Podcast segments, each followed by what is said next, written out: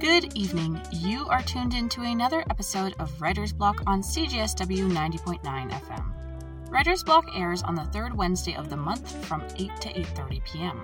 Our show features inspiring interviews, poetry and fiction readings, and other literary segments. This episode of Writer's Block features interviews with Deborah Willis and MJ Pankey. If you have to miss a part of this episode, you can always tune in again on cjsw.com. Coming up is our first interview. Let's get started.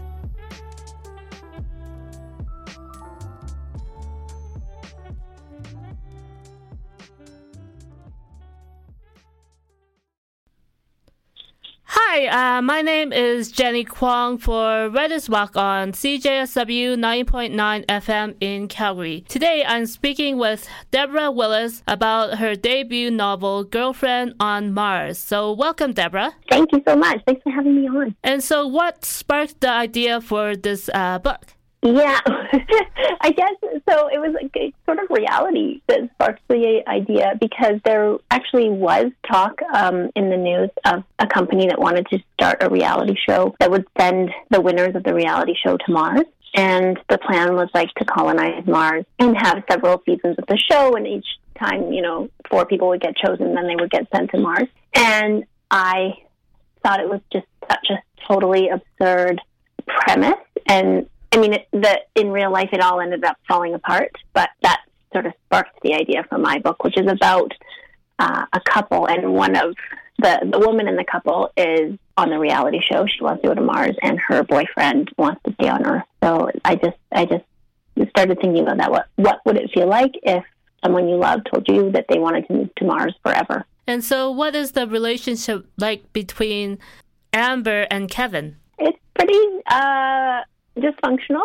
I, I guess I would say, and also very loving. So I, I felt a lot of um, sympathy and empathy for these characters because they really do love each other. They've been together for 14 years. They they've been together since high school, and they're really in a rut. And they also, um, I think this is really common in relationships. They have never really learned um, how to communicate with each other, and they have um, a fair amount of like early life attachment wounds and trauma that's kind of blocking them from being able to actually be honest with each other. Um, I guess I, I've heard from readers, you know, that the, the relationship sometimes seems really negative, but I also think there's a lot of beauty in it because they have loved each other through a lot of uh, hard times and they've supported each other and they've um, and they're they're struggling in the novel to, to get to a place of, of you know loving each other more honestly. And so, what was it like to poke fun at the reality show genre? Because I know uh, Survivor started in 2000, and it's been um, it's still going, and with so many other reality shows uh, that are still around, it seems a bit of like uh, television nostalgia.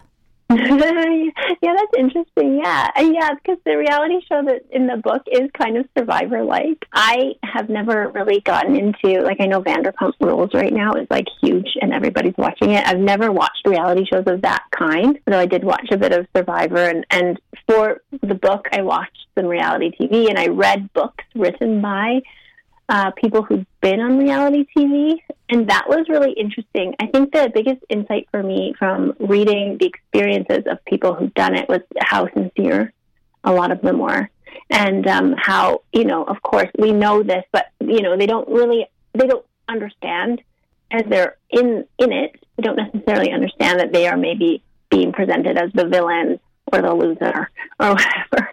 So um, so they're just really being themselves and they and and I was astonished, you know, to read that people on The Bachelor really truly are looking for love in some cases. That was that was kind of mind blowing for me. And so yeah, I guess it was fun. It was really fun because the novel plays with reality, with the with the themes of like what is real, what is what is not in this world, you know. And I was writing this novel. The first draft came out when Donald Trump was in power, and you know, it was just like he was playing with reality all the time. He was lying all the time. And so the novel kind of came out of a, a stew of, of me thinking about what is real in this era when, um, you know, someone powerful can go on Twitter and just tell a lie. A lot of what um, Donald Trump uh, um, raised in the public uh, mind is thinking about spirituality and what role it plays in the public uh, sphere. Interesting. Yeah, I guess so. Um, that's an interesting sort of tie into the last question because uh, he he really fakes a religious persona, right? Yes. And um, so he pretends to be Christian, and it seems to be that the Christians in the U.S. pretend to believe that he's Christian, Yeah. um, which is so fascinating. And uh, yeah, so the book has characters in it, and I it felt really important to me um, to to maintain this. He there are evangelical characters, so Amber's family is evangelical, and she has she's left the church, but she still has you know the sort of remnants of that growing that childhood growing up, and that's in the novel partly because of what I was seeing, and this has been you know it's way before Donald Trump, but seeing that the evangelical agenda has really become so prevalent in politics and, and has become so powerful. And I think we see it in Alberta too. So I wanted to kind of explore um, the contradictions within that ideology, I guess. And, and you know, I, there's so much uh, goodness in, in Christian teachings. And then there's also, in my opinion, there's been so much horror uh, done in its name. So, and we're see, we're seeing that in a kind of modern day context now. Um, so yeah, that was that was a lot of my thinking when I was writing the novel. And the novel is a kind of a climate change book, and, and I wanted to think about where did this come from. You know, it's not just fossil fuels; it's also our values and and what we find important. So um, the the father, the evangelical Christian father in the book, is a proponent of prosperity gospel, and he's really interested basically in accomplishment and success and monetary gain. And, you know, so that's part of my exploration of how did we get here? How did we get to a point where this planet has been damaged so badly and we're not fixing it and we're not helping it fast enough? Uh, what do you make of the present uh, uh, space race uh, that is going on with uh, billionaires, uh, which, is, which is also part of the theme of the uh, book? Mm-hmm. Yeah, good question. Um, well, okay. So we've talked about Donald Trump a lot, which is interesting. I didn't think that would come up, and I do think Elon Musk is kind of like Donald Trump, but like on steroids. You know, like Donald Trump has five kids, Elon Musk has ten. Donald Trump is a fake billionaire. Elon Musk is a real billionaire, and I do think um, his, you know, he's the the huge amount of ego that's going on in that billionaire space race, and um, Elon Musk is sort of the the the voice of wishing to colonize Mars, um, as opposed to the other billionaires who are less enthusiastic about it, but they seem uh, um, more interested in like space tourism. Which I mean, I think it's just I think it's just shocking, to be honest, that you know we've got these men who have exploited the planet and exploited human labor so much, and then what they're putting their money into is often you know trying to get other rich people into space. You know, it's complex, and I try to present this in the book. There are there's it's it's wonderful to have these ambitions. It's wonderful to explore the universe, and also there seems to be a real lack of empathy for our own planet. This uh, interview will air in September, but uh, we seem to be seeing the effects of climate change right now, which is in the summer. Mm-hmm. Yeah, it's been really. I was thinking the other day. I was thinking, oh, this is the worst wildfire season, but perhaps it'll be the best wildfire season of the rest of our lives. You never know. At this point, um, yeah, I think it's really emotionally hard, and and yet I think it's so it's, it's so huge, right? It's the problem and the solutions are so enormous that it can be so overwhelming. And I think a lot of us go into a kind of dissociated state where we maybe try not to think about it because it's too painful and we don't quite know what to do about it. And that was something I also wanted to explore in the novel was um, this feeling of paralysis that people, even people who really care about these issues, feel. And I mean, I've certainly felt that. I'm probably feeling it right now paralysis and overwhelm. And I think fiction can really be helpful because it can help us process emotions and and I don't think we can really get through this crisis unless we are actually facing our our feelings about it. Um, I think a lot of the problem is that that people are are turning away because it is so painful. And I guess it's uh, easy to think of just uh, yourself in an island if you have a place to stay and and um, resources, but there are so many who don't have that. So yeah. Yeah, yeah. The book talks a lot about like kind of trying to escape. Um, I mean, obviously Mars is just like the biggest, most metaphorical kind of escape from the problems on Earth. I mean, I, I did try in the book. I mean, I, I feel, and I feel the book's argument is that if we try to separate ourselves from each other, from this world, uh, that's going to be that kind, that leads towards towards sort of death, literally, but also spiritually um, and emotionally. We really, I, I mean, I feel like in this moment, what we really need to do is is kind of forge community. Uh, that's it for comments and questions. Um, anything else you'd like to say before we wrap up this interview? I don't think so. Just your questions were really interesting. Thanks so much for, for reading the book so closely and, and um, for having me on the show. Thank you very much, uh, Deborah Willis, for being on the show, and we'll talk to you again sometime soon. Okay, yeah, thanks. Sounds great. Thanks. Hi, my name is Jenny Kwong for Writer's Block. That was my interview with Deborah Willis, a Calgary author. She has released two short story collections and was writer in residence at the U of C in the academic year of 2012 to 2013. She is on Writer's Block to talk about her debut novel, Girlfriend on Mars, which was released in June of this year, 2023.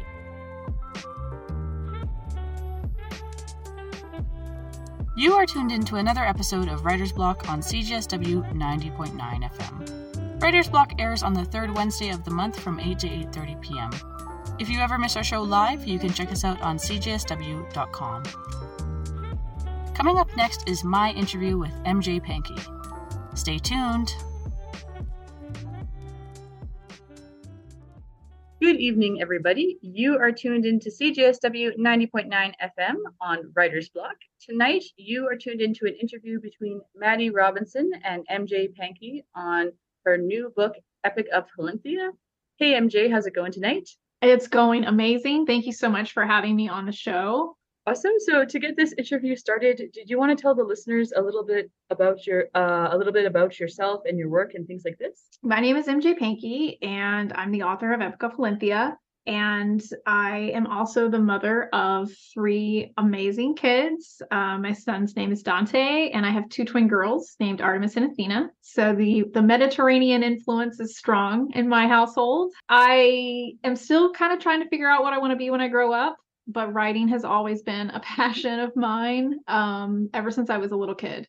I've always loved writing and it's not going to go away. It's going to be in my future somewhere. So it's definitely a huge part of who I am. My characters live in my brain. They have their own voices and I'm just their mediator essentially. Um I don't know if that makes me sound crazy or not, but that that makes yeah. total sense. That doesn't sound crazy at all. I feel like that's a sign that you you really connect with them. So that's that's a good thing. Yeah. So speaking of, I wanted to ask about about your new work and things like this. So how did you how did you get into writing? Like what brought you into writing or or made you want to write this this book?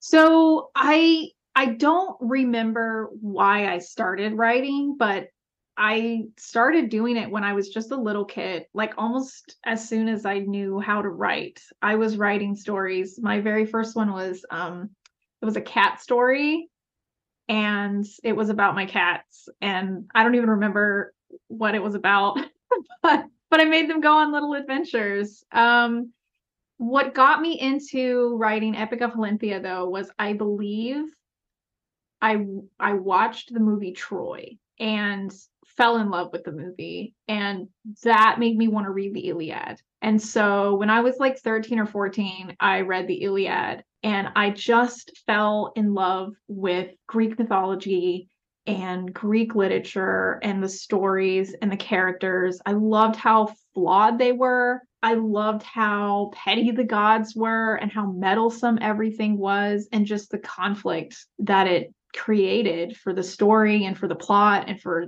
the characters trying to figure themselves out. And I wanted more of that. I read a lot of other Greek myths, but they were all short and they weren't, I mean, besides the Odyssey and the Aeneid, which I also read, but that was really it in terms of like long form stories with Greek mythology at the time. Now there's a lot. At the time, there there really wasn't anything else. And so I just decided I wanted to write my own. Um, and that's kind of where it started. My sister and my best friend had started writing like a kind of like a writer's tag where we bought this journal and we started passing it around and it was completely different from Epic of Halinthia. It was more medieval, had a totally different plot with totally different characters. One of those characters has survived though. And it is in and, and she is in Epic of Halinthia. But that kind of jump started me thinking about more complicated plots and I knew I wanted it to have something to do with mythology. And this was like, I don't know, I was like 12 or 13 when I first started thinking about this. So I just kind of morphed from there. Um, I finished a first draft of it in 2012, right before I joined the military. I made it like a point that I was going to finish my book, quote unquote, um, before I went to boot camp and just hours every day at the keyboard. I actually had this little um, word processor typewriter and I didn't even have a computer. It was just this really obnoxious typewriter thing that I had. And I wrote my first draft on that and then didn't do anything with it for the next six years. I got out of the military in 2018 I had just given birth to my son and we moved. And one of my colleagues, I currently worked at a university, it's called Western Governors University. I was a program mentor. That was my job out of the military. And one of my colleagues was also a writer. And he told me that I needed to find a critique group. I was like, what is that? you know, little writer me with no experience living the sheltered life. I had no idea what a critique group was. And so he was like, Yeah, it's just where writers get together and they share each other's work and they comment on they give each other feedback. And i was like oh that sounds kind of cool. Like nobody wants to read my book. Like maybe i'll go find a critique group and they'll read it. And so that sounds awesome of course. So when we moved to this area i looked for critique groups and there wasn't one. So i decided to create one. And in 2018 i created the um, augusta writers critique group on the Meetup platform. And we're still going strong. Yeah, it's almost been five years. So I think our first meeting was like August something, 2018. And at first, we were meeting monthly at this little coffee shop. I mean, it was definitely a good experience, even in the early days, just getting feedback on other people's perspectives.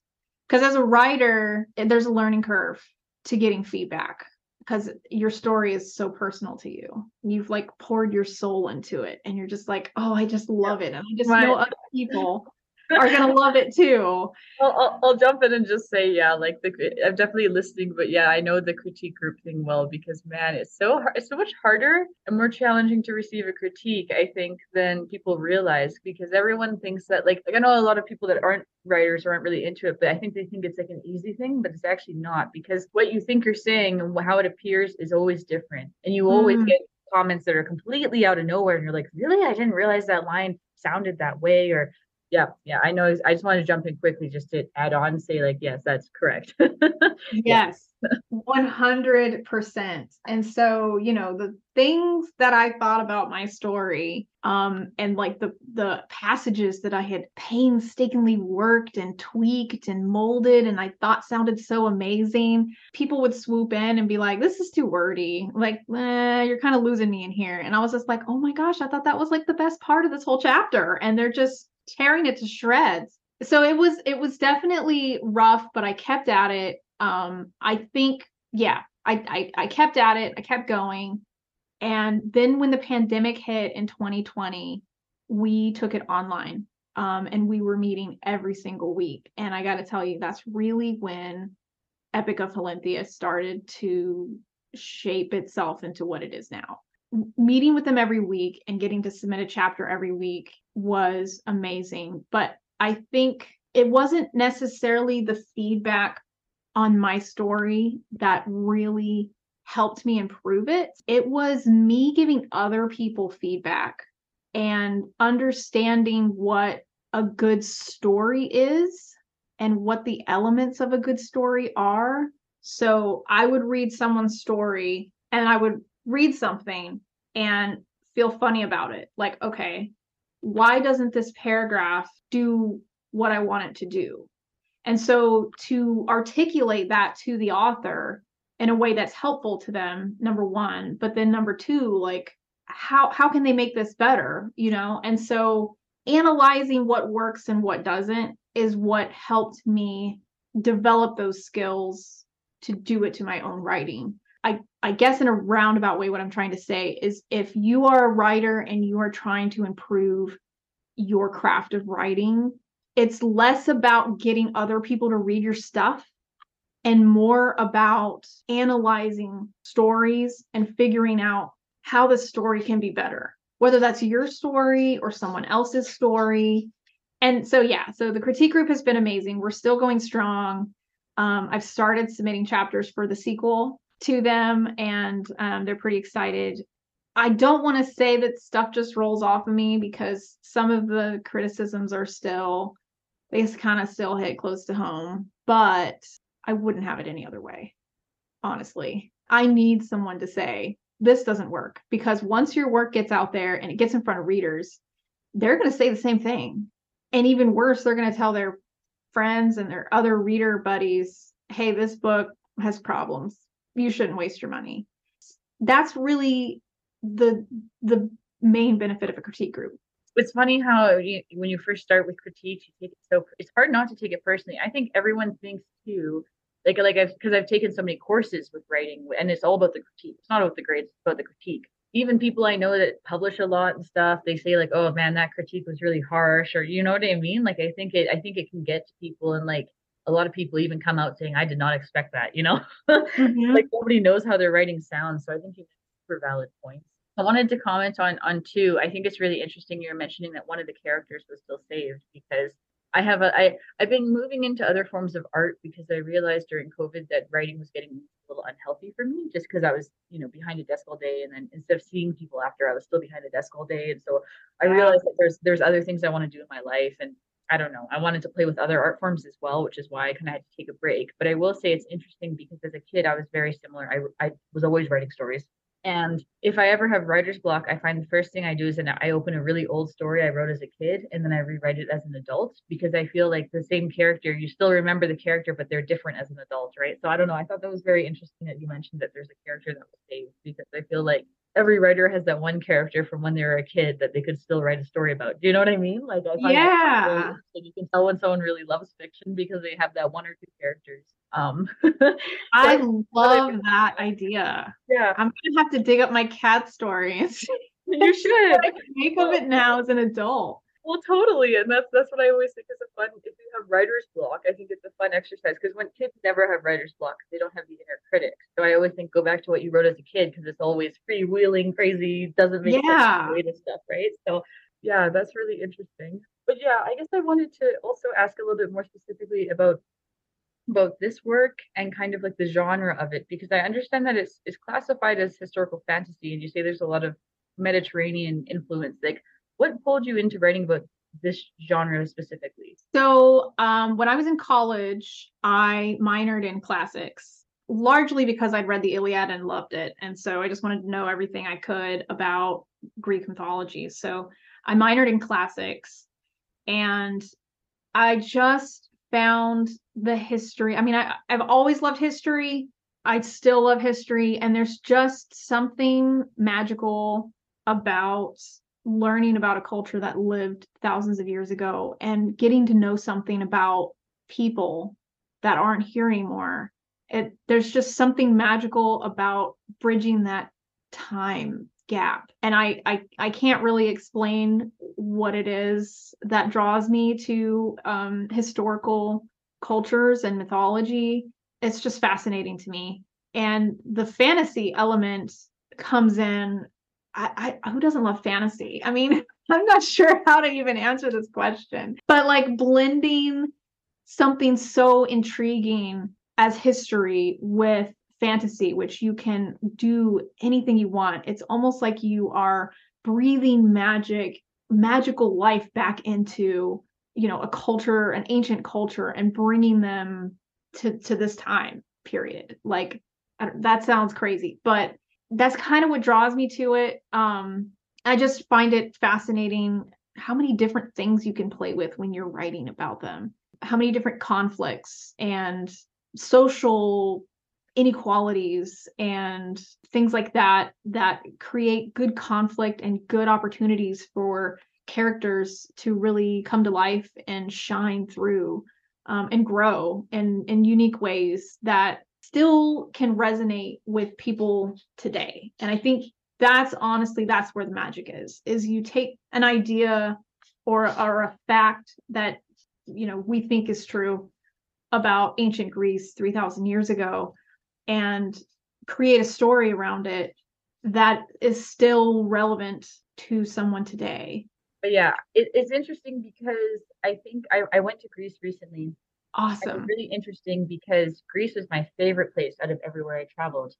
And Greece was very interesting because I went to like I went to a lot of different temples and stuff, and I felt like the people were like like so friendly, like the friendliest people but the history was like the most interesting because you'd be in a town like a regular city and then there'd be like ruins everywhere like yes right isn't that crazy and i thought man yes. so interesting they just like live among ruins one question that i wanted to ask really quickly um so i don't know if you ever like percy jackson did you ever read those books or are these are those books kind of like nah those are too you know child literature for you did you ever look into them like out of curiosity so I didn't actually. Um, I just started with the Iliad and kind of stuck with that. But I did watch the movie and I liked it. But as far as reading the books, I'm not sure why I never picked them up, but I didn't. And actually, I I haven't really read any of my comp titles, um, like Circe or Ariadne or any of those, because I'm a little concerned that I might be influenced by them or like my writing style or something like that might be influenced by them. And i just i want to focus solely on making it as original as possible with with my primary influence being the iliad so i want to just ask about that just because yeah i know yeah I, I, did go to greece recently and i found like it was probably my favorite area like it was so beautiful but there's so much mythology and so many caves too yes. like old, old caves where they used to do so and then nobody was there and i thought this is craziness like this is so surreal for any of the readers that are interested in your work, um, where can they find this? When can they find this? When, when will it be on the shelves, essentially? So let me give a short little spiel. Um, my my elevator pitch.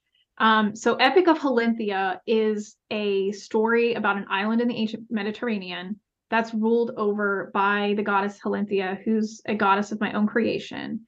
And she's a relatively new goddess, and she has found a way to offend the Olympian gods, which is not very hard to do.